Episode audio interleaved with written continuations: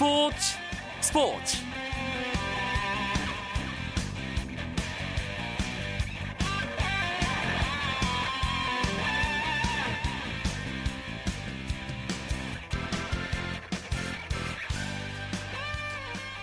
안녕하십니까 목요일 밤 스포츠 스포츠 아나운서 이광용입니다. 미국 프로야구 LA 다저스의 류현진 선수가 경기 도중 엉덩이 쪽 근육 부상을 당했습니다. 류현진은 애틀랜타 브레이브스와의 원정 경기에 선발 등판해서 5회까지 피안타 6개, 사구 2개를 허용하며 3실점 했고요. 다저스가 2대 3으로 한 점 뒤지고 있던 6회 초에 오른쪽 하체 통증을 호소한 후 마운드를 내려갔습니다. 경기가 끝난 후 다저스는 류현진의 부상이 오른쪽 엉덩이 근육에 통증이 생긴 염좌인 것으로 보인다고 전했는데요. 한 달 이상의 재활을 요하는 햄스트링 부상이 아닌 점은 다행이지만 류현진이 처음으로 통증을 호소한 부위이기 때문에 부상 정도 아직 예측할 수 없는 상황입니다. 현지 언론들도 다저스는 패배보다 부상으로 류현진을 잃는 것이 더 걱정이라며 아쉬움과 우려의 목소리를 내고 있는데요. 류현진 선수 큰 부상이 아니기를 바라고요. 빠른 쾌유 기원하겠습니다. 목요일 밤 스포츠 스포츠는 KBS 스포츠 취재부의 정현숙 기자와 함께 아시안 게임 이야기 나눠보는 시간 준비하고 있고요. 박찬아 KBS 축구 해설위원과 함께하는 해외 축구 이야기도 마련되어 있습니다. 먼저 오늘의 주요 스포츠 소식부터 정리해드리죠.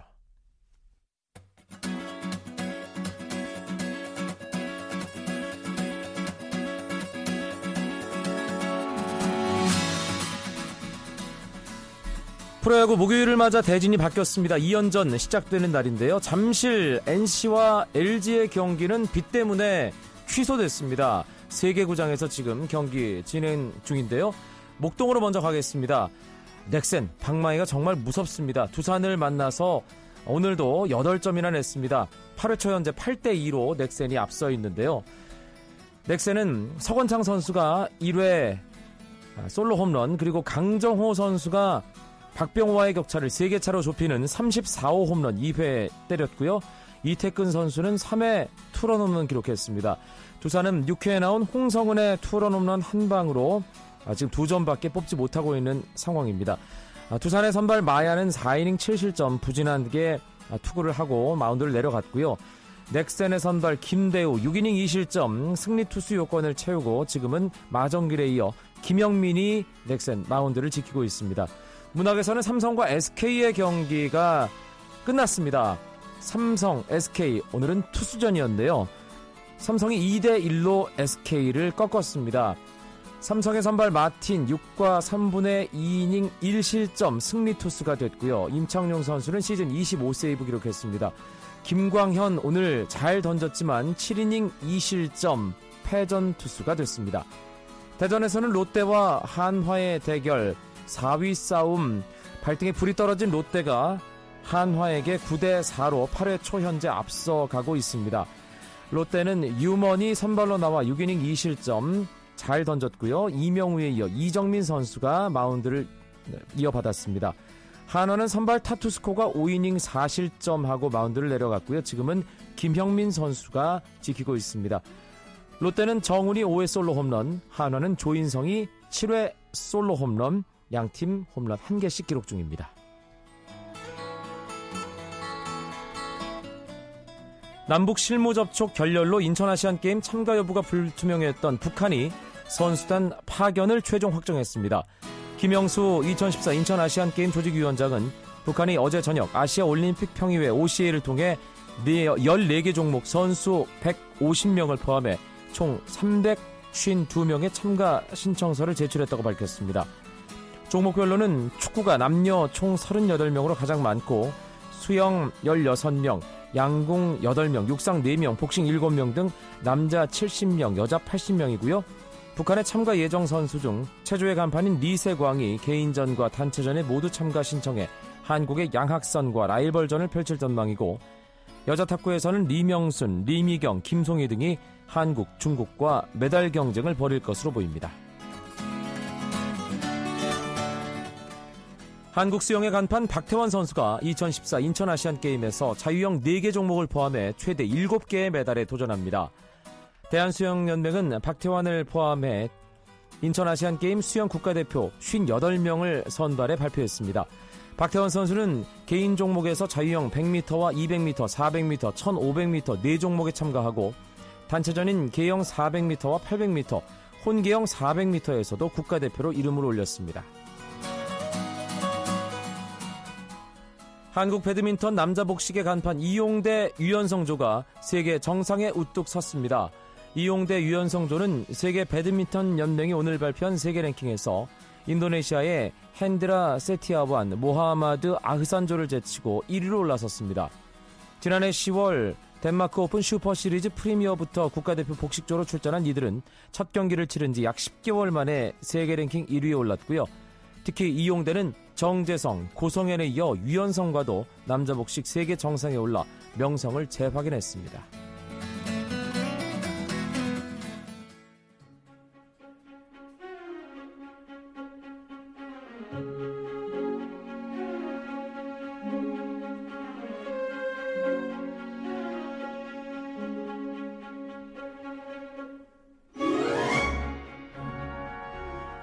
KBS 스포츠 취재부 정현숙 기자와 함께하는 정현숙의 스포츠 다이어리 시작합니다. 정현숙 기자 어서 오십시오. 네, 안녕하세요. 인천 아시안 게임에 주목할 만한 스타들 종목 이야기 매주 목요일 밤에 나누고 있는데요. 오늘은 앞서 잠깐 언급했던 축구 대표팀 소식 준비하셨죠? 아시안 게임 축구 대표팀 명단이 오늘 발표됐어요? 네, 오늘 발표됐으니까 가장 따끈따끈한 뉴스인데요. 이광종 감독이 20명의 최종 명단 발표했고 관심을 모았던 23살 이상의 와일드카드로는 뭐 김신욱 선수, 김승규 선수가 예상대로 이름을 올렸고요. 경합이 예상됐던 마지막 한 자리를 박주호 선수가 차지를 했습니다. 뭐 들리는 얘기로는 이 박주호 선수의 에이전트가 일찌감치 마인츠로 가서 구단 관계자들을 설득했을 정도로 이제 이광종 감독과 사전에 교류가 있었다 이런 얘기도 나오고 있고요. 이 역대 아시안 게임을 봤을 때 우리가 수비는 잘 되는데 언제나 얘기가 나오는 게 그 골 결정력, 그 한국 축구 특유의 문제, 이 골 결정력이 부족해서 우승 문턱에서 좌절했다는 판단을 이광종 감독이 많이 가지고 계셨다고 합니다. 네. 그래서 김신욱 선수가 일찌감치 낙점이 됐고 이제 재미있는 것은 이 김승규 선수가 와일드카드에 포함된 건데 이 아시안 게임이 23살 이하의 선수들이 출전할 수 있 잖아요. 그렇죠. 이에 따라서 1991년 1월 1일 이후 선수들이 나가는데 김승규 선수가 1990년 9월 30일생이라고 해요. 그래서 3개월 차로 기준 연령을 초과해서 와일드 카드로 썼는데 3개월만 늦게 태어났어도 우리 대표팀이 다른 선수를 한 명 더 와일드 카드로 쓸수 예, 있었던 늦게 태어났거나 부모님께서 호적을 조금만 늦게 올리셨어도 그러게요. 예. 그 부분이 조금 아쉽네요. 네. 네. 그런데 손흥민 선수를 뽑지 못한 게 정말 아쉬운 부분이긴 해요. 레버쿠젠이 결국은 어, 차출 거부를 했죠. 네, 그렇죠. 어제와 그제 사실 축구협회에서 레버쿠젠과 아주 긴박하게 줄다리기를 펼쳤습니다. 축구협회에서 그동안 두 차례 공문을 레버쿠젠에 전달을 하면서 좀 협조해 달라 이런 얘기를 했었는데 정현숙 기자가 직접 리포트도 하지 않았나요? 네, 네, 저희 단독이었습니다. 어쨌든 레버쿠젠 구단이 그제 저녁 6시쯤에 안 된다는 답변을 보냈었고요. 축구협회가 이광종 감독과의 그런 협의 끝에 그러면 16강이라도 좀 보내달라 이렇게 얘기를 했는데 그마저도 새벽에 거절하는 공문이 왔습니다. 뭐 그 저희가 이, 그 미, 말씀하신 대로 미디어 담당관과 이메일을 주고 받으면서 이제 이유를 물어봤는데 손흥민 선수가 팀 내 최고의 선수이기 때문에 우리가 가장 중요한 분데스리가 개막전과 그리고 또 그 시기에 유럽 챔피언스리그에 나갈 가능성이 아직 남아 있거든요. 네. 플레이오프에 진출해 있기 때문에 그렇기 때문에 우리가 보내줄 수 없다 이런 답변이 왔습니다. 뭐 우리로선 조금 아쉽긴 하지만 그만큼 손흥민 손흥민 선수가 레버쿠젠에서 중요한 입지를 차지하고 있다는 점을 다시 한번 알수 음, 있었습니다. 사실 아시안 게임에서 금메달을 따고 손흥민 선수가 병역 혜택을 받게 된다면 레버쿠젠으로서도 손흥민 선수의 가치가 그만큼 올라가는 일이기 때문에 그렇죠. 더 높은 값을 예, 받고 하나를 충분히. 튕길 만한 뭔가 좀 한 번쯤 아, 시도해 볼 만한 그런 일이었 지 않았을까라는 생각이 드는데 결국 네. 손흥민 선수 아시안 게임 출전은 불발이 됐습니다. 그렇기 때문에 손흥민 선수의 공백을 메우는 게 이광종 감독에게는 발등에 불이 됐어요. 그렇죠. 이광종 감독은 그렇지만 뭐 손흥민 선수 없는 B 플랜을 잘 준비하겠다 이렇게 밝혔습니다. 손흥민 선수의 자리에는 뭐 서울의 윤일록이라든지 인천의 문상윤 등이 활약할 것으로 보이고 와일드카드 박주호 선수를 그 자리에 쓸 수도 있다. 뭐 이런 구상을 조금 가지고 계신 것 같습니다. 그렇지만 축구는 뭐 11명이 하는 것이기 때문에 그 포지션에 한 선수가 없더라도 남은 선수들이 조직력을 앞세워서 남은 기간에 좀 준비하는 게 중요할 것 같습니다. 21일 아, 아시안 게임 축구 조추첨이 열립니다. 이 조추첨도 정말 중요하죠. 네, 인천 하버파크 호텔에서 열린다고 하는데 지금까지 남자가 30개국, 여자가 12개국에 출전 신청을 했습니다. 뭐 여자는 숫자가 딱 들어맞아서 괜찮은데 남자의 경우 이 조추첨이 중요하거든요. 보통 우리가 월드컵 본선에 32개국이 나가잖아요. 그게 어떻게 보면은 네 팀씩 8조로 나누기 쉬워서 그런데 이번에는 30개국이기 때문에 네 팀씩 묶인 조가 6개 조, 그리고 세 팀씩 묶인 조가 두 개 조가 탄생을 하게 됩니다. 조별리그에서 이 세 경기를 치르느냐 두 경기를 치르느냐는 체력 관리에 상당한 영향을 줄 수 있잖아요. 그렇죠. 그렇지만 우리는 개최국이기 때문에 A조에 속하는 것이 확정이 됐고 무조건 네 팀으로 묶이게 된다고 하거든요. 그렇기 때문에 우리와 그 우승을 다툴 상대국들이 과연 그 세 팀씩 묶인 조에 속하느냐 속하지 않느냐가 아하. 우리에게는 어떻게 보면 더 중요한 문제로 떠오를 수도 있습니다. 1986년으로 거슬러 올라갑니다. 네네. 서울 아시안 게임에서 금메달을 딴 이후에 아, 90년 북경 아시안 게임부터 해서 94년 히로시마, 방콕, 그렇죠. 예, 부산 아시안 게임, 도하, 광저우 계속해서 이 남자 축구는 잔혹사라고 네. 불러야 할 만큼 참 뭐 이렇게까지 꼬일 수 있나 싶은 그런 결과들이었잖아요. 네네. 그 가장 우승 문턱에서 아쉬웠던 그 연도가 언제라고 생각을 하세요? 저는 사실 94년 히로시마 대회. 네네. 예, 저는 그렇게 기억을 하는데요. 이 그렇죠. 뭐 광저우 아시안 게임도 만만치 않았고요. 네.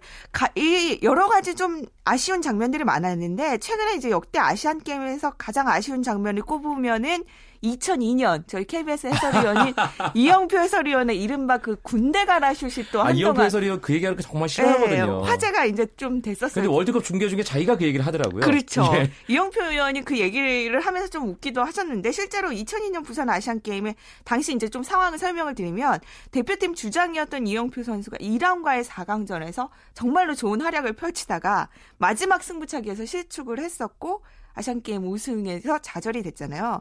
그래서 이 이동국 선수가 거기에 대해서 상당히 불만을 많이 품었다고 하더라고요. 이영표 선수, 이영표 위원의 얘기에 따르면 본인은 이제 2002년에 군면제를 받았고 이동국 선수가 본인에게 그렇게까지 화를 낸 거는 정말 자기도 처음 겪었다. 뭐 이런 얘기를 하기도 했는데 제가 이 얘기를 드리는 이유는 그만큼 아시안 게임이라는 것이 쉽지 않다는 거죠. 그렇죠. 우승을 하기가. 예. 그래서 우리의 전통의 라이벌인 일본 그리고 이광종 감독님이 이제 그 지휘봉을 잡을 때 22야 이하 대 회에서 맞붙어서 우리가 승부차기 끝에 졌던 팀이 있습니다. 이라크가 그렇고요. 네. 그리고 우즈베크 등 만만한 팀이 한 팀도 없거든요. 어떻게 보면 9월 1일에 우리 대표팀이 소집이 되는데 토너먼트 한 경기 한 경기에서 최선을 다해야지 결국은 우승까지 차지할 수 있을 것 같습니다. 사실 모든 일이 그렇습니다. 한 3, 4등 안에 들어가는 건 가능할 수 있는 그렇죠. 실력적으로 일인데 봤을 때는 네, 충분히 일등. 가능한데 예, 딱 한 자리 차지하는 게 그만큼 어려운 일이거든요. 그렇죠. 그래서 제가 보기에는 아시안 게임과 올림픽 모두 금메달은 어떻게 보면 그 선수의 실력도 중요하지만 운도 조금은 따라야지 그 금빛 메달을 품에 안을 수 있는 것 같습니다. 알겠습니다. 정현숙의 스포츠 다이어리 다음 시간에도 인천 아시안 게임의 스타들 이야기 나눠보겠습니다. KBS 스포츠 취재부의 정현숙 기자 고맙습니다. 네, 감사합니다. 쳤다 하면 홈런이고 슛 골인이고 각본 없는 한편의 드라마. 그것이 바로 그것이 바로 손에 잡힌 우승 트로피. 목에 걸린 그 배달 너와 내가 하나 되는.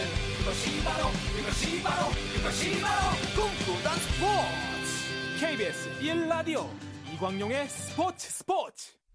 이제 목요일의 남자와 함께할 시간입니다. 박찬아 KBS 축구 해설위원과 해외 축구 이야기 나눠봅니다. 어서 오세요. 네, 안녕하세요. 오늘은 이번 주말 개막하게 되는 잉글랜드 프리미어리그 이야기 중점적으로 해볼 텐데요. 그에 앞서서 20세 이하 여자 월드컵 대한민국 8강 진출 소식 먼저 짧게 언급하고 넘어가죠. 아, 1무 1패 참 어려운 상황이었는데 우리 어린 선수들 참 잘해줬네요. 네, 멕시코와의 마지막 경기였는데요. 2대 1로 이겼습니다. 그래서 극적으로 토너먼트에 올라갈 수가 있었어요. 우리가 시드 배정을 받을 정도로 아시아의 강호였고 또 이번 월드컵을 준비를 많이 했고 그만큼 기대가 컸었는데 지난 두 경기는 아무래도 어린 선수들이 약간 부담이 있었다면 멕시코와의 오늘 경기는 부담을 많이 떨치는 그런 모습이었습니다. 이금민, 이소담 같은 선수들이 득점에 성공했는데요. 이제 토너먼트 가서 장슬기 선수만 터지면 될 것 같습니다.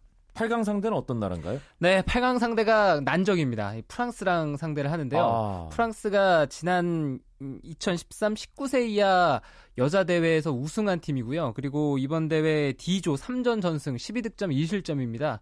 네, 이번 대회에서는 이 프랑스의 전력이 가히 압도적이라고 해도 과언이 아닌데 어쨌거나 까다로운 상대와 만났습니다. 네. 그래도 공은 둥그니까요. 네. 예, 잘 아, 싸워서 어, 마지막까지 투혼 발휘하길 기대해 보겠습니다.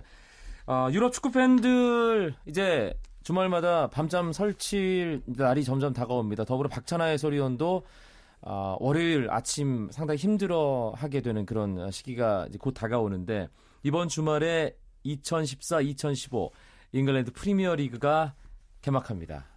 전체적인 판도는 어떻게 전망하세요? 네, 전체적인 판도는 잉글리시 프리미어리그 역시 상위권 팀들의 고착화는 이번 시즌도 이어질 것 같습니다. 맨체스터 시티, 첼시, 아스날 또 어, 맨체스터 유나이티드 나아가서 뭐 리버풀까지 이런 팀들이 우승을 다툴 것 같고요. 일단 리버풀이 전력이 좀 약화됐다는 평이 있는데 지난 시즌에 아쉽게 우승에서 미끄러졌거든요. 그렇죠. 과연 이번 시즌 어떤 모습을 보여주느냐에 따라서 또 맨체스터 유나이티드가 상위권에 복귀할 확률이 높기 때문에 판도 자체는 지난 시즌보다는 조금 더 흥미로울 확률이 높습니다. 가장 알차게 전력 보강한 팀은 어디라고 봐야 될까요? 전체적으로 보강이 잘 된 팀들은 뭐 상위권 팀들이 역시 보강이 잘 될 수밖에 없는데 돈을 많이 쓸 수가 있으니까요. 그렇죠. 그 중에서도 뭐 첼시, 아스널, 맨체스터 시티 이런 팀들이 전반적으로 보강이 잘 됐습니다. 그 가운데도 첼시와 아스널이 보강이 잘 된 편인데 첼시는 디에고 코스타 또 파브레가스, 필리페 이런 선수 드록바도 갔는데 뭐 부상 때문에 장기간 또 결장을 하게 될 것 같습니다만 어쨌거나 좋은 선수들이 영입이 됐고요. 또 맨체스터 시티도 사냐, 페르난두, 뭐 망갈라, 카바에로 같은 선수가 영입이 됐고요. 아스널 역시 알렉스 산체스, 드뷔시, 오스피나, 챔버스, 공격부터 골키퍼까지 아스날의 영입 선수들은 알짜 선수들이 꽤 많습니다. 리버풀 역시도 수아레즈 선수가 갔습니다만 램버트라든가 로브렌, 또 랄라나 같은 선수들이 영입이 됐으니까 수아레즈 선수의 공백을 뭐 리버풀이 어떻게 채우느냐 이것도 지켜볼 부분이죠. 리버풀은 특 A급 선수 뭐 꼭 골 가장 많이 넣은 공격수 하나 빠지면서 각 포지션에 뭔가 좀 알토란 같은 선수들 어, 중심으로 보강을 했다는 느낌이고요. 아스널 같은 경우는 국내에 아스널 팬이 상당히 많아요. 제 주변에도 많고요. 근데 그동안 좀 마음고생을 했지 않습니까? 그렇죠. 예. 네. 근데 올해만큼은 어마어마한 기대감들을 가지고 있던데요. 지난 시즌부터 기대감은 점점 커지기 시작했죠. 메수트 외질 선수를 영입하면서 우리도 이제 돈을 쓸 수 있어라는 거를 전 세계에 알렸고요. 또 이번 시즌 역시도 알렉스 산체스라든가 뭐 드뷔시 또 오스피나 같은 선수를 영입을 했습니다. 그러니까 이것이 의미하는 바가 굉장히 큰데 선수들 역시도 아스널에 소속돼 있는 선수도 아 이제는 우리 팀의 목표가 단순히 챔피언스리그에 나가는 것이 아니라 프리미어리그에서 우승을 하는 것이구나라는 생각을 할 수 있을 정도로 지금 올라섰거든요. 네. 그리고 지난 시즌에 드디어 FA컵 우승 차지했고 또 이번 시즌에는 시작하자마자 커뮤니티 실드 맨체스터 시티를 꺾고 우승 트로피를 연거푸 들어 올렸습니다. 그러니까 아스날이 이번 시즌에는 뭐 최근에도 뭐 계속 좀 우여곡절이 있었는데 그런 모습들을 떨쳐버릴 수 있는 시즌이 되지 않을까 개인적으로 생각합니다. 명장들이 특히 프리미어리그에 많잖아요. 뭐 세계 각국에 있는 아, 빅클럽에는 물론 다 명장들이 포진하고 있지만 이번 시즌 특히 프리미어리그 감독들의 지략 대결 상당히 큰 관심을 모으고 있죠. 네, 맨체스터 시티를 이끌고 있는 마누엘 펠레그리니 감독이 있고요. 또 아르센 벵거도 있고 주세 무리뉴 여기에 어, 반 할이 왔습니다. 루이 반 할이. 왔고 예. 또 어, 이 리버풀 이끌고 있는 브랜든 로저스 역시도 흥미로운 모습을 보여줬기 때문에요. 이런 감독들 이제 우승을 다투는 모습도 흥미로운데 이제 그 아래에 있는 팀들 에버튼을 이끌고 있는 마르티네스 감독이 능력자예요. 그러니까 전술적으로 또 뭐 선수들을 활용하는 면에서 흥미로운 모습들이 있으니까 그런 것을 지켜보는 것도 뭐 아주 유명한 감독과는 별개로 다른 재미가 될 수 있습니다. 네. 아, 루이 반 할 감독 사실 지난 시즌 맨체스터 유나이티드가 이 데이비드 모예스 체제에서 완전히 망했잖아요. 거의 뭐 맨체스터 유나이티드 기준으로 따지면 최악의 시즌을 보내면서 이번 시즌 유럽 클럽 대항전에 아예 맨유가 자취를 감춰버렸는데 반할이 무너진 맨유의 자존심을 세울 수 있을 것인가? 많이들 궁금하시거든요. 네, 가능성은 크다고 볼 수 있죠. 일단 바날 감독이 그동안 해왔던 업적들이 있고요. 아주 빠른 시간에 팀을 휘어잡는 데 일가견이 있습니다. 맨체스터 유나이티드 선수들도 데빈 모예스아에서는 감독과는 약간 거리를 두는 그러니까 감독을 감독으로 인정하지 아니하는 듯한 그런 움직임들이 있었는데 아마 이제는 그런 걸 하면 큰일 나는 상황이 됐죠. 예. 네, 그래서 선수들 역시도 지난 시즌과는 좀 다른 모습을 보여줄 것 같습니다.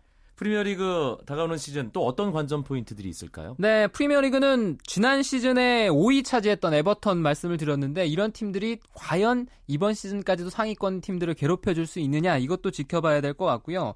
그리고 또 사우스햄턴, 어, 사우스햄턴이 주축 선수들을 대거 팔았습니다. 네, 주전 선수 가운데 거의 절반 이상을 팔았는데 과연 이 팀이 이번 시즌에 버텨낼 수 있느냐? 아. 쿠만 감독이 왔거든요. 또 네덜란드 출신의 감독이 이 팀을 어떻게 이끌 것인가 이거 지켜보고 싶습니다. 우리나라 선수들 가운데는 스완지 시티의 기성용 선수 또 퀸스 파크 레인저스의 윤석영 선수가 프리미어리그 그라운드를 누비게 될 텐데 두 선수 시즌 전망 어떻게 보세요? 네, 스완지 시티는 미추라든가 데 구즈만 같은 선수들이 나갔습니다. 그래서 다시 한번 미드필더 쪽에 변화가 있을 것 같은데 이제 카냐스라든가 쉘비 또 시구르드손, 리온 브리튼 같은 선수 특히 시구르드손 선수가 새롭게 가세가 됐어요. 네. 그래서 미드필더를 어떻게 구성하느냐에 따라서 기성용 선수의 입지도 약간은 바뀔 수가 있고요. 하지만 기성용 선수가 프리미어리그에서 최근 시즌 동안 또 보여준 게 있기 때문에 자신의 위치를 차지하는 데는 그렇게 큰 어려움은 없을 것 같습니다. 근데 윤석영 같은 경우는 약간 예외인데 퀸스파크 레인저스에서도 이번 시즌에는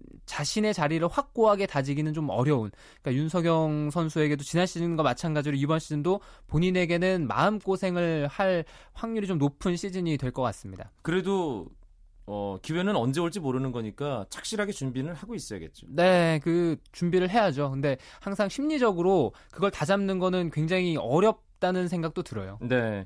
16일 아, 돌아오는 토요일에 2014-2015 잉글리시 프리미어리그 개막하는데요. 개막전 대진 박찬하 해설위원이 직접 알려주시죠. 네, 한국 시각으로 말씀을 드리겠습니다. 16일 저녁 8시 45분에 맨체스터 유나이티드와 스완지 시티가 싸웁니다. 올드 트래포드에서 네, 이것이 열리죠? 첫 경기고요. 예. 그리고 17일 새벽 1시는 아스널 경기가 있고 또 그 저녁 9시 30분에는 리버풀과 사우스햄턴이 만납니다. 사우스햄턴 선수도 리버풀로 많이 갔거든요. 그래서 이, 결, 이 대결도 지켜봐야 되겠고요. 맨체스터 시티는 월요일 새벽, 첼시는 화요일 새벽에 경기를 합니다. 알겠습니다.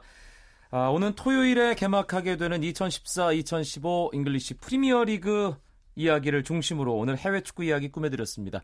박찬하 KBS 축구 해설위원 고맙습니다. 감사합니다.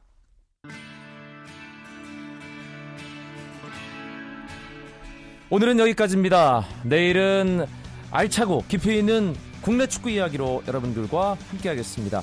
아나운서 이광용이었습니다. 멋진 목요일 밤 보내십시오. 고맙습니다. 스포츠 스포츠